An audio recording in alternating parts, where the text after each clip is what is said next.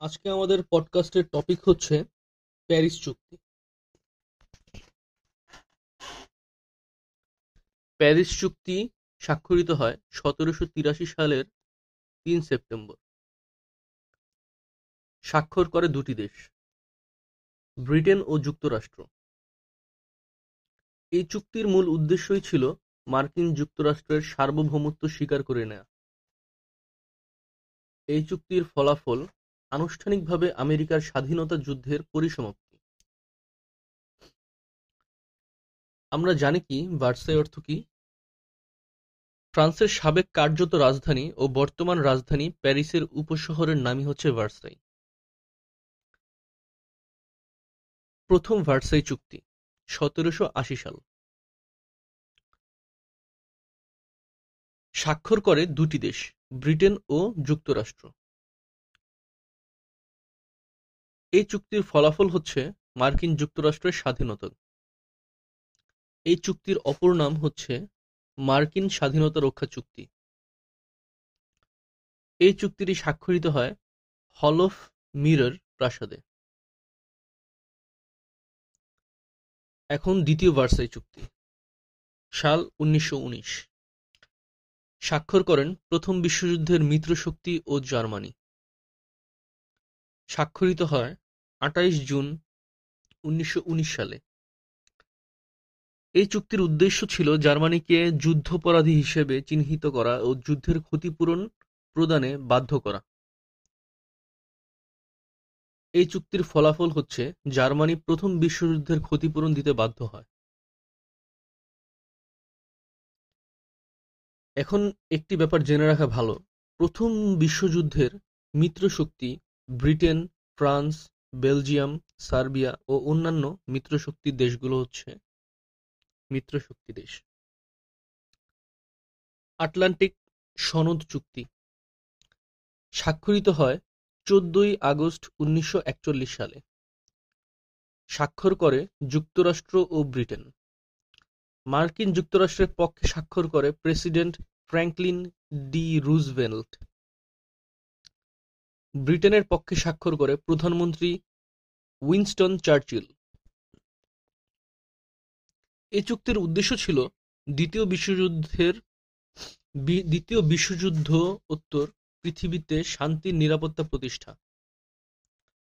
স্বাক্ষরিত হয় আটলান্টিক মহাসাগরে ব্রিটিশ রণতরী প্রিন্সেস অফ ওয়েলস নামক জাহাজে।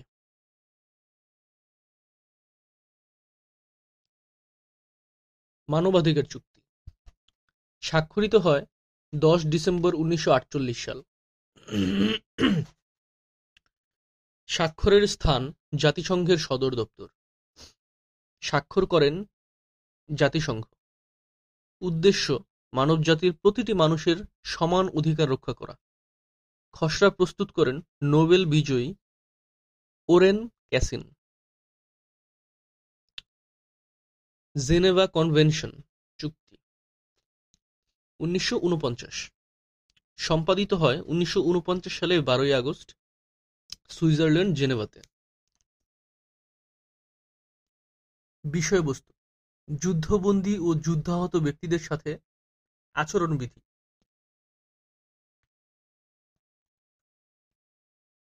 এখন জেনে রাখা ভালো, জেনেভা কনভেনশন কি? আটান্নটি দেশের মধ্যে যুদ্ধবন্দী ও যুদ্ধাহত ব্যক্তিদের সাথে আচরণবিধির ওপর চারটি আন্তর্জাতিক চুক্তি স্বাক্ষরিত হয়। এই চুক্তি এই চুক্তিকে জেনেভা কনভেনশন নামে অভিহিত করা হয়। যেমন, প্রথম কনভেনশন আঠারোশো চৌষট্টি সালে, দ্বিতীয় কনভেনশন উনিশশো ছয় সালে, তৃতীয় কনভেনশন উনিশশো উনত্রিশ সালে, চতুর্থ কনভেনশন উনিশশো উনপঞ্চাশ সালে। জেনেভা কনভেনশনের উদ্দেশ্য ছিল যুদ্ধবন্দীদের ব্যাপারে সিদ্ধান্ত গ্রহণ, যুদ্ধাহত ব্যক্তিদের চিকিৎসা ও সাহায্য প্রদান, ক্ষতিগ্রস্ত দেশসমূহের ক্ষতিপূরণ দান ও আদায়ের ব্যবস্থা করা, যুদ্ধাপরাধীদের বিচার করা ইত্যাদি। তাসখান্দ চুক্তি, উনিশশো সাল। পাক ও ভারতের যুদ্ধ সংঘটিত হয় উনিশশো পঁয়ষট্টি সালে। এ যুদ্ধের অবসান হয় তাসখান্ত চুক্তির মাধ্যমে। চুক্তি স্বাক্ষরিত হয় দশ জানুয়ারি উনিশশো ছেষট্টি সালে। তাসখন্দ হল উজবেকিস্তানের রাজধানী। উদ্দেশ্য কাশ্মীরের প্রশ্নে ভারত ও পাকিস্তানের যুদ্ধের অবসান ও শান্তি প্রতিষ্ঠা। মধ্যস্থতাকারী দেশ সাবেক সোভিয়েত ইউনিয়ন বা বর্তমান রাশিয়া। পরমাণুর অস্ত্র বিস্তার রোধ চুক্তি, এনপিটি, উনিশশো আটষট্টি সাল। এনপিটি বা নিউক্লিয়ার নন প্রলি, প্রলিফেরেশন ট্রিটি। জাতিসংঘের অনুমোদিত হয়, জাতিসংঘে অনুমোদিত হয় বারো জুন উনিশশো আটষট্টি সালে। এনপিটি কার্যকর হয় পাঁচ মার্চ উনিশশো সত্তর সালে। স্বাক্ষরকারী দেশ হচ্ছে একশো নব্বইটি স্বাক্ষর করেনি ইসরায়েল, ভারত ও পাকিস্তান। প্রত্যাহারকারী দেশ উত্তর কোরিয়া, দুই হাজার তিন সালে। উদ্দেশ্য পারমাণবিক অস্ত্রের বিস্তার রোধ।